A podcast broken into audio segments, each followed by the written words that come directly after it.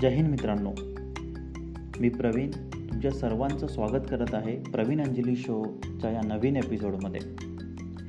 जगाचा निर्मितीकार या विषयावरती आधारित हा तिसरा भाग आहे. फुलं ही भारतीय संस्कृतीचा किंबहुना जगातील प्रत्येक संस्कृतीचा अविभाज्य भाग आहे. देवाची पूजा असू दे किंवा लग्न समारंभ असू दे फुलांशिवाय पूर्ण होणं अशक्यच. एखाद्याला भेटवस्तू देण्यासाठी किंवा एखाद्याचे आभार मानण्यासाठी सुद्धा फुले दिली जातात. अगदी प्रेम व्यक्त करायचं असेल तरीसुद्धा फूल हे लागतंच. पण आनंद देणारी ही फुले जर जखमांवरती मीठ चोळू लागली तर? हळुवार स्पर्शाने सुख देणारी ही फुले बोचणारी फुले झाली तर? ऐकूया. अशाच बोचणाऱ्या फुलांची कविता आपल्या या तिसऱ्या भागामध्ये.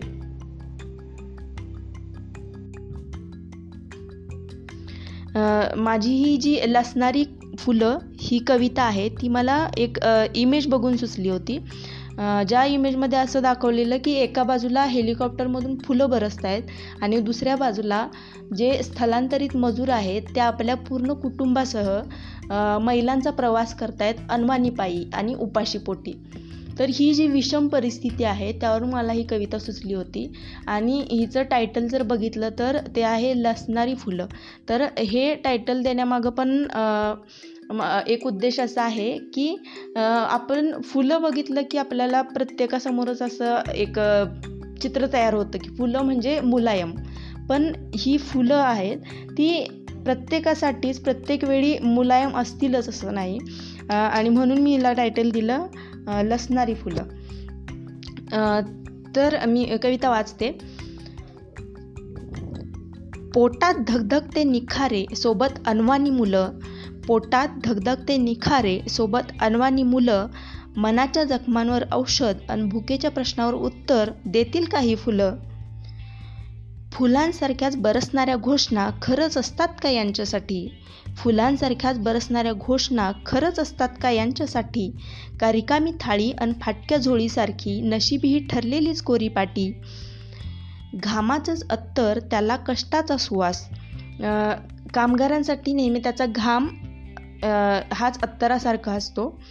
म्हणून हे कडवा आहे. तर घामाचंच अत्तर त्याला कष्टाचाच सुवास. कधी उसासा घेतील का आणि क्षणभर विसावून भेटेल का कधी घास? भांडवलशाहीच्या थाटासमोर भाकरीचा चंद्र झुकणार का? ही एक मला आताची परिस्थिती बघून शंका वाटते. म्हणून ह्या ओळी आहेत. भांडवलशाहीच्या थाटासमोर भाकरीचा चंद्र झुकणार का? जगाचा भार वाहणारा निर्मितीकार कामगार पैशाच्या बाजारात टिकणार का? खरं तर फुलं नाही मीठ लावते व्यवस्था त्यांच्या जुनाट जखमांवर सोयीप्रमाणे आनंद घेत. जखम जरा खपली धरायला लागली की व्यवस्था असंच कधी मलम तर कधी फुलं घेऊन उभीच असते. पण मलम आणि फुलांमधलं मीठ कधीच कोणाला दिसत नाही. ना जखम असणाऱ्याला ना फुलांच्या सोहळ्यात नाचणाऱ्यांना. शेवटी त्यांच्याही जखमा आहेतच. थोड्या वेगळ्या त्याही अशाच व्यवस्थेने चिघळत ठेवलेल्या. इथंपर्यंत की सारी सहानुभूती संवेदना करुणा नष्ट व्हावी आणि फक्त उरावी मीची झापडं जी स्वतःच्या परिघाबाहेर पाहूच देत नाहीत. अगदी एखाद्याच्या जीवन मरणाचा प्रश्न असेल तरीही. धन्यवाद. तर कशी वाटली कविता? ही कविता नक्कीच तुम्हाला आवडली असणार. तेजश्री अशा अनेक विषयांवरती कविता लिहित असते.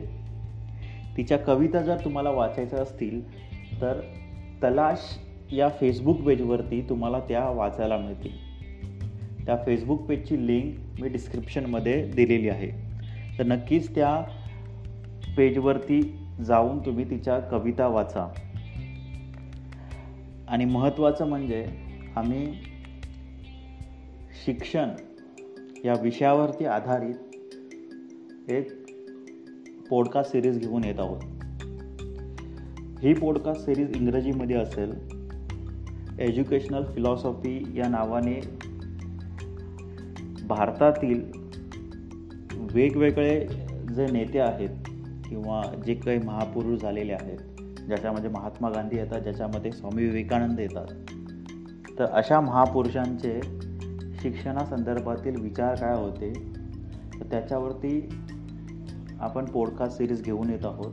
तर लवकरच ती पॉडकास्ट पब्लिश केली जाईल. तोपर्यंत तुम्ही ऐकत राहा. आमचं हे पॉडकास्ट धन्यवाद.